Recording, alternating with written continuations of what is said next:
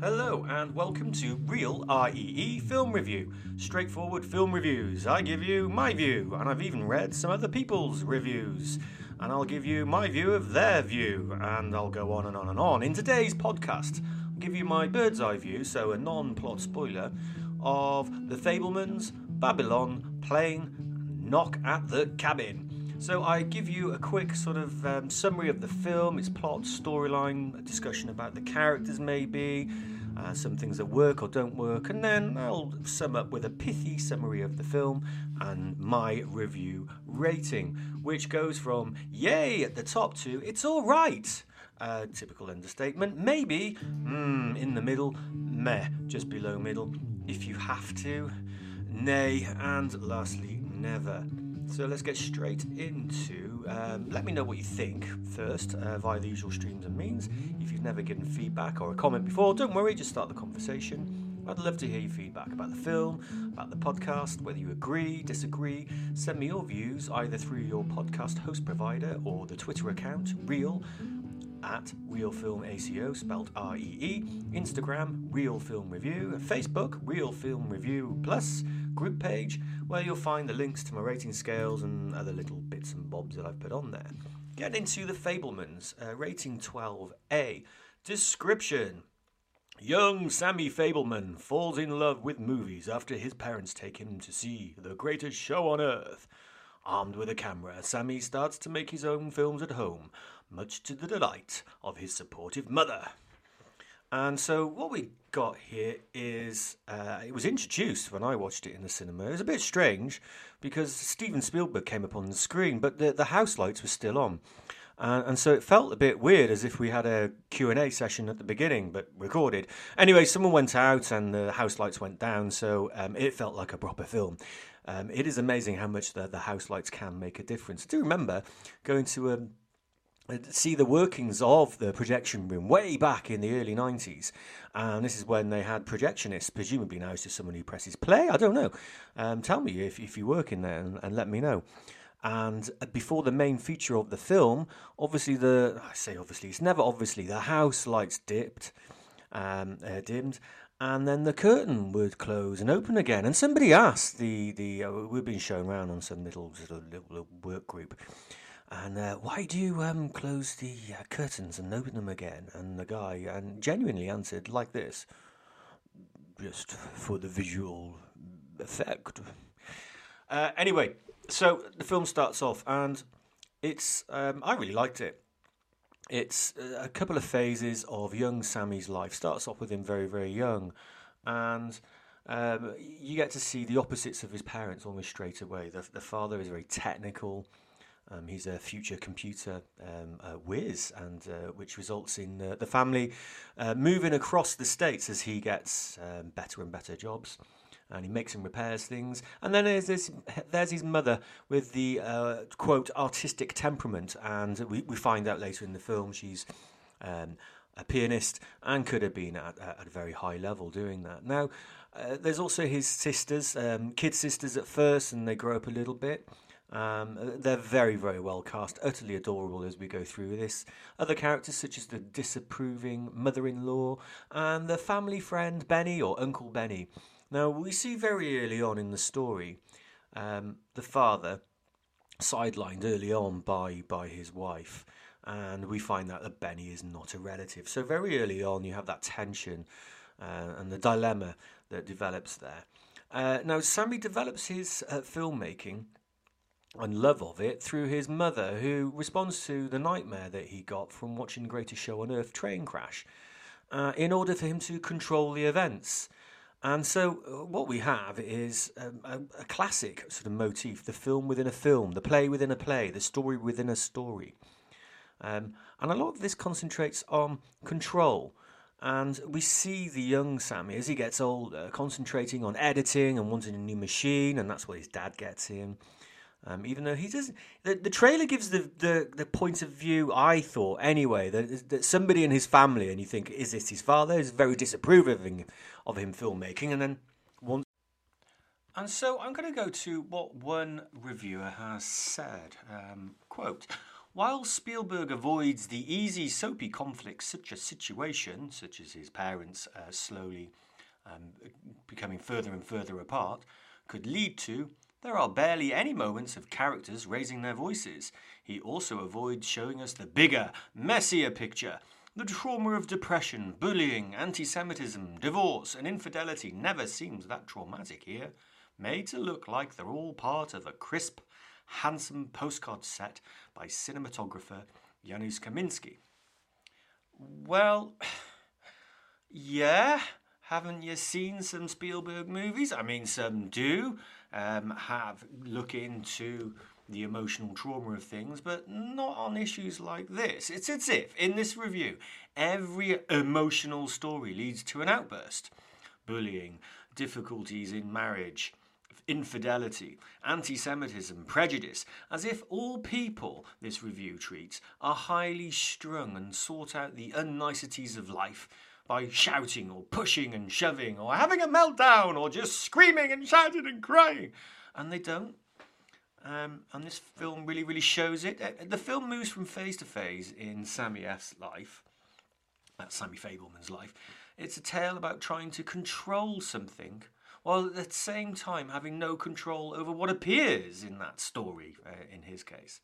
So, for example, he makes a last day of school um, film uh, shown in some kind of ball or party or valedictory, I think they call it.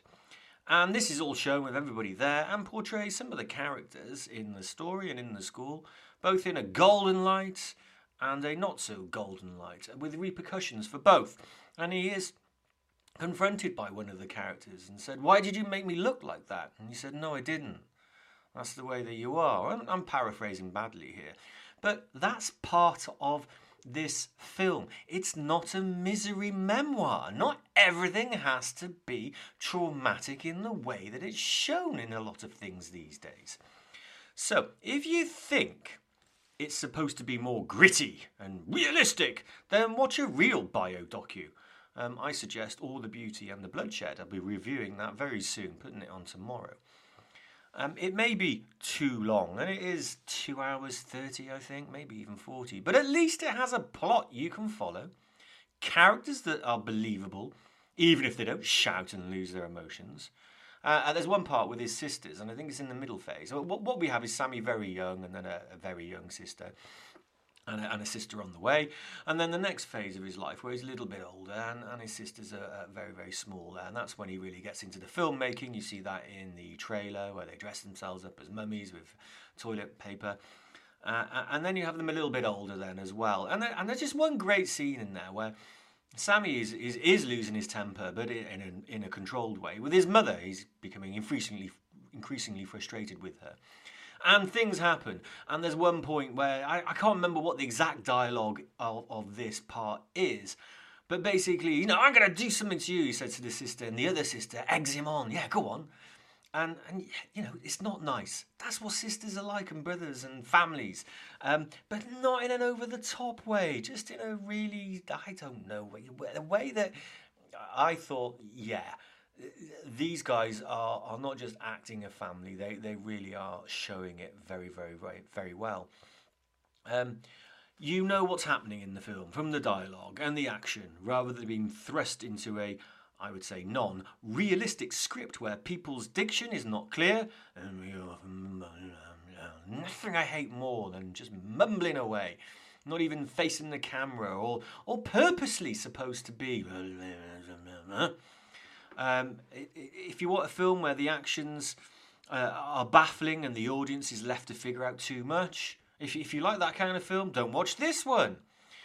It's a good story. Uh, it's not amazing, but there are enough performances p- to portray real people and the difficulties of any family with additional characters. There's a, a bit, there's a sort of almost cameo part. Uncle Boris comes into the family and uh, sets things um, alight for, for young Sammy. Uh, the director at the end, I'm not going to give anything away there. And, and what the film does is this is a filmmaker making a film about a filmmaker himself, semi autobiographical. It shows the craft of using stillness sometimes Um, sound, but not too much, especially that last scene. the sound is great in that.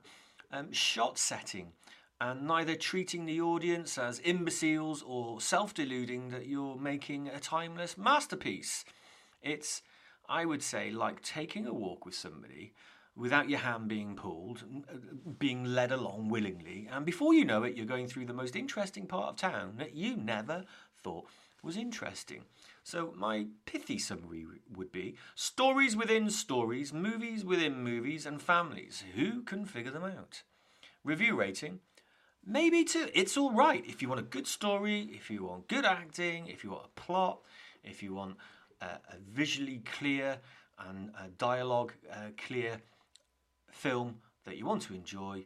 It is a little bit too long, maybe, but it's maybe too all right. Moving on to Knock at the Cabin, rated 15. Here's an overview. The basic premise is a young girl, 8 years old, and her adoptive parents, played by Dave Bautista and Jonathan Groff, are on vacation in a woodland with a nearby lake in the middle of nowhere. And four people arrived, all tooled up, and give them a choice of what they must do in order to save humanity. That's my take on it. I think other sort of pithy uh, synopsis will say, um, in order to stop the apocalypse. So I can't pinpoint what doesn't work here. I, I, I, I liked it, I suppose. It, it wasn't objectionable. The casting is interesting. Leonard as the head intruder, or, or the, the four people that arrive at the cabin, is an intriguing comparison um, when he meets their daughter, uh, Wen, who's the, the eight year old uh, girl, uh, in the woods near the cabin. And that that's interesting because he's such a great big hulk of a man, and the four characters that turn up are, are all um, are different. I don't feel like there's been a diversity panel on here or anything like that. Um, they're, they're quite an interesting bunch. Um, but I just the question, I, I, maybe this worked as a book, but the apocalypse, really? Why? Why them? Why that family? Why those four people? Why now? Okay, some of those questions are answered, but I, I suppose you could see that coming, or, or, you, or you think, oh yeah, no, they are that, aren't they? But there's there's also something about the casting of uh, Jonathan Groff as as a parent, as one of the parents, and it took me ages to realise I'd seen him not in a film but in a Netflix series called Mindhunter, and so maybe because I've seen him before in that role, um, but he just has an ethereal look, as if he's about to go off, and not in a good way, not necessarily in a bad way, just in a way I didn't get and it was off putting. But it's like he's just going to go off and do something a little bit implausible or strange, um, like just suddenly get a set of golf clubs out of a car and play a good round. Or, or, equally just stare and ask awkward, weird, penetrating questions of somebody. I, I, I, don't know why I have those reactions, but that's the reaction his character gave me. It was almost like he was disconnected. Um, I'm not saying it's a bad performance at all. I think it's exactly what somebody wanted, maybe the director, in order to portray com- quite convincingly the the little fo- not foibles of his character, but the development of his character. I suppose it shows that, but there was just something distracting about it. Um, like I say, but maybe that's what attracted uh, the, the, casting to him.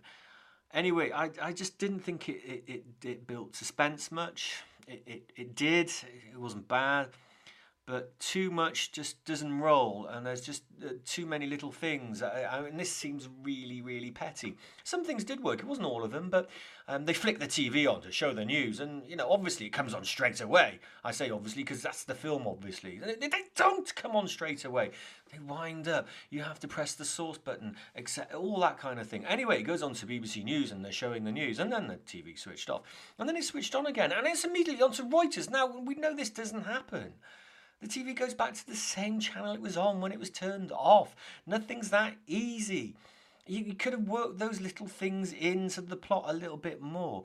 Um, there are lots of other little things. I just I can't remember what they were, but they just, they just seem to stack up. But some things did, like the opening credits and the little doodles and the sketches. So I I feel a bit harsh um, saying that these these things don't stack up. um, and and they kind of bug me. Uh, but there just wasn't enough um, character development. I mean, these these two guys have uh, have, adopted a young baby. Um, a little bit was made of that, but there was, uh, yeah, no, it's just oh. So pithy summary: Four people go ape in a cabin. Can the apocalypse be prevented? Uh, yeah. So review rating, meh if you have to. Um, but the world can be saved another day and time. Let's move on to plane, rated 15. So, pilot Brody Torrance saves passengers from a lightning strike by making a risky landing on a war torn island, only to find that surviving the landing was just the beginning. So, I, am going to have a look at a few things that were said about this film in a second. But this is what it is it's a film about a plane, its crash, the ensuing danger, and escape. Plot spoiler alert, but we kind of know that's going to happen. You cannot miss that from the poster. And if you're going in to see this movie, you know it's called Plane. You must do. And so, you, really, you must have seen the poster, at least the poster. Now, I go into movies not knowing a whole lot. I try not to arrive too early for other films, just because I can't sit through all the interminable adverts and the trailers for other films. But I mean, they're interesting sometimes. But if you've seen the trailer for this, it shows it as what it is. But even if you've not seen the trailer, you can look at the poster, and if you see nothing else about the film, then you can tell it's an action film with two guys who look like they've been through a little bit of a scuffle on the front, looking quite mean. So there seems to be, and I, I, there seems to be some hilarity about the title. Uh, unfortunately, I delved into Twitter. I don't really know how to use these things. I, I, say I'm using them on this podcast. It's my first sort of real sort of no, it's not real dip into it. Um, I just it's a way of communicating, isn't it? But then, then there's some people who occupy Twitter, and I followed a whole thread, I think they're called, of people who said, "I laughed out loud in the cinema when I saw the name of the tra- of the film after the trailer." Good for you. Well done. You can look down your nose at what's called an exploitation movie, and and I, yes, I think it is supposed to be funny. It is intentional. You can have a little bit of nuance and fun. It's not. It's not aeroplane or anything like that. It's not a satire, it's not a comedy, but there's some little comedic bits within action, I suppose. It, it, the, the, the title is intentional, it's an action movie. What would you prefer? Uh, a says nothing title like Tar? Or a title that references the underlying narcissism, I mean degeneracy, of the subject matter like Babylon coming up? Or just a one word title that tells you about the film? So here's a critic's view. This is interesting. Quote Everything you need to know about Plane can more easily be summed up by Butler's absurd character name, Brody Torrance. Something one would expect to find in a half price airport potboiler. He's a salt of the earth Scottish pilot whose character can best be described as pilot tasked with flying a tiny number of passengers on a New Year's flight from Singapore to Tokyo Anyone who has been on a plane in the last two years will find the large number of empty seats to be the most far fetched thing about the film. yeah, and you've flown on New Year's Eve? That's in the plot. There are times when planes are almost deserted. I've been on planes, I've been on them. Yeah, okay, maybe it's a bit far fetched. Really? Is it? It's an exploitation movie, like I say. The scene is set this review is about as obnoxious as two of the obnoxious male passengers on the plane, um, who who you I you know you're just supposed to find nauseating, and you and you do. I'm sorry to say, I do want to see a fist flying into their face. That doesn't happen because they're the passengers that Brody saves. Uh, one with a face that looks like a talking slapped ass, and the other a moaning, whining, and he just happens to be Southerner. Sorry, Southern people. But he's just an A class, prize annoying turd of a man. Uh, yet, and here's the thing about the, the, the film um, they're still saved. He doesn't give a damn about who his passengers are, who's going to save them. And, and it, it's a, I'm not saying he's a hero, it, it's an action movie there's no big underlying theme of the film that isn't out front. But if you don't even mention them, but can get upset about the believability of a perfectly normal name, never heard of Sam Torrance, I think, the golfer, I'm not into golf, and you think that an empty plane is unbelievable, then I, I, what films have you been watching? Um, in the film, the, the cost cutting technocrat with his diktat uh, before the flight sets off. And you know, this is set up uh, to, f- to fly over the storm, you know, as it said later. Is he a meteorologist? Um, the no nonsense cut down of him by the director of operations who comes in to rescue the plane. The flawed hero and heroes of the piece. Um, you know, Brody has a, a, bad temper in the past. It's not a bad temper. He, he lays out a passenger who I can't remember now why, but it is very, very funny. And the director of operation comes in and, and, finds this out about the pilot that he's having to deal with to try and get these passengers and the crew safe, and says, "I like the look of this man." It's it's it's unashamed, gunfire, brutal violence, bad guys who are utterly repulsive with no shred of humanity or empathy. Roll it all up with a bit of redemption, along with a bag full of bounty at the end, and yeah, there's probably too much shooting to be credible. It's a film. There's fights, there's punching, grappling, etc., stabbings, you know, rolling about. There's the daughter who's well, it kind of saves the day. There's the desperate phone calls. There's the ingenuity of the situation. There's there's people being stoical. Um, there's characters you invest in who are seemingly real people. The crew, the way that they all you can imagine. Uh, hey, tell me if I'm wrong, and you are cabin crew or uh, work on a plane in any capacity. Um, but you get the sense of people with normal lives, normal characters, annoying people. You know, what do you want? Um, an emotional interrogation into motives and a quote, a savage yet acutely sincere character study that's slathered in a million shades of grey. Um, so says IndieWire about Tar. Um, do you want something like that? yet has no purpose in entertaining you.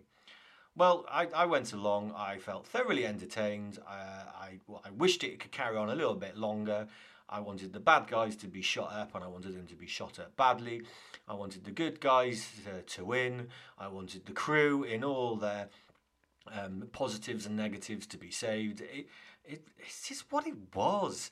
Um, or maybe it's because it has a heroic, stoic, and, and strong character in Brody and Lewis, uh, Mike Colter, who plays the convict on the plane who uh, Brody turns to.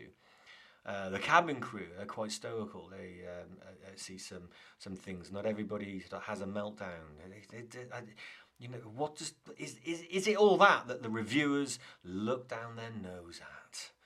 So, my pithy summary, and it's perfect for a pithy summary. Heroic pilot saves the day and gets the bad guys killed. Um, review rating, it's all right. Yeah, you know, if you don't if you don't like the look of the poster, don't go and see it. It doesn't pretend to be anything else. So if you want some fun, don't mind the shooting, like a bit of action, this fits the bill. Okay, on to Babylon, and it is an 18 rating. Here's what IMDb says. A tale of outsized ambition and outrageous excess, it traces the rise and fall of multiple characters during an era of unbridled decadence and depravity in early Hollywood. Hmm, let's see. It follows the story of some characters, like it says, making their way in early Hollywood in the move from talkies, uh, from silent films to talkies. There's Manny, uh, the, the, the, fixer, the guy who wants to get into the movies, but he's not uh, an actor or a producer or director. Well, he becomes that. He just wants to be there. Um, and, and, and it's one of the two saving graces of the film made it barely watchable.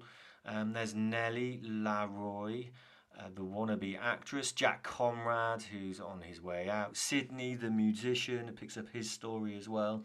Um, there's a journalist, some other people I don't care about, and some other people I don't really care about. Um, where can I start? The opening scene. Um, here's, here's, here's a quote. Here's a quote. I think it's from one of the broadsheets. Most Staggeringly, we have Manny wrangling an elephant to be delivered to a colossal decadent party where there is to be a Roscoe Arbuckle style crisis. One plutocrat, doing drugs and pervy activity with a young woman in a private room, panics when she loses consciousness, and he and his hard faced minders use the elephant as a diversionary tactic. I don't know why I'm using that voice, but it, it, I, I don't know if that is supposed to. Well, it, it is a positive review. And I would say it sums up everything about the film that I found utterly repulsive. Almost from the, the first opening line, note of music, everything about it. Um, here's the thing excrement, urine, the F word, drugs, music, vomit, etc. That, that doesn't equal decadence. We know nothing about these people. All we know is it's the movies and they have money. So here's the, the opening scene. He's trying to get an elephant to this um, what looks like a big mansion fortress on the top of a hill in a desert-like landscape. Now we we don't know this at first. This is what where the elephant ends up, but he's trying to get an elephant across a very difficult place out in the middle of nowhere. And I'm trying to explain something that's just it's supposed to. I, I think it's supposed to be hilarious. Um, just the whole setup. Oh, I thought it was a horse. It's an elephant. Ah. There's nothing comedic in this uh, in this scene. They get stuck, getting pulled up a mountain with an elephant in a trailer, and so they have to lose weight, and so the guy throws the hay on the elephant, which makes it um, defecate. And this is hilarious, apparently. Like I, I, it just it starts off spraying manure on you and just carries on through the film. We go to the party. Oh, described by the same reviewer, I think. Many razzle dazzle set pieces help lift a story in no hurry to engage with the true life nastiness of its era. Really? You've just written about it. Um, with the uh, uh, Roscoe Arbuckle style crisis. And basically, um, no one gives a damn about anyone else. All they give a damn about are themselves. Not even the main characters in the film. Like, like I say, Manny seems to have some scrap of humanity, or just maybe he's just got a nice look. And uh, Brad Pitt's character is is for me the standout, the thing that you thought that well, this he plays this character with depth, uh, and it's interesting because he plays um, a fading star whose time has come. Uh, he does that very very well. I'm I'm not saying anything against Brad Pitt. He he has the uh, what I would call the skills to command and drive a character on. Uh, um, and there is that one bit that they use in the trailer where he falls off a balcony, smashes onto a, a, sloping roof and falls into the pool, and you think he's dead, and then suddenly revises and then says, I'm after bed. And uh, that's almost the only comedic bit in the entire film, and that didn't even raise my, the, the corner of my mouth. Even when I saw it in the review, in the uh, trailer, I thought, how cliche I say cliche a lot because there are so many cliches.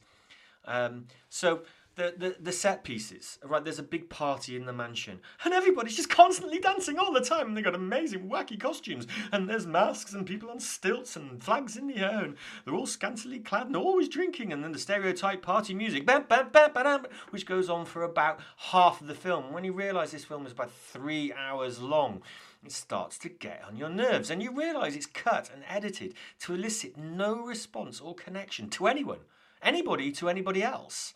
Is, is, is, is that the is that I, I, would say the narcissism of Hollywood? Um, but this talks about the debauchery and the decadence. That's not debauchery and decadence. Um, so it's all so clever and it's so amazing. And, and, and, then when they go onto the film set, they arrive on the set and it's out in the middle of nowhere and there's all these film sets going on and there's dwarfs and people on stilts and people running around. Amazing, wacky things happen. It's all one shot. And, oh, isn't this amazing? Oh, and then. Uh, I, I, there's one maybe good bit where Manny manages to get the last camera in town and uh, the Brad Pitt character is able to do his part, and it's yeah, despite drinking an absolute shed load of whiskey. Um, I don't know. It.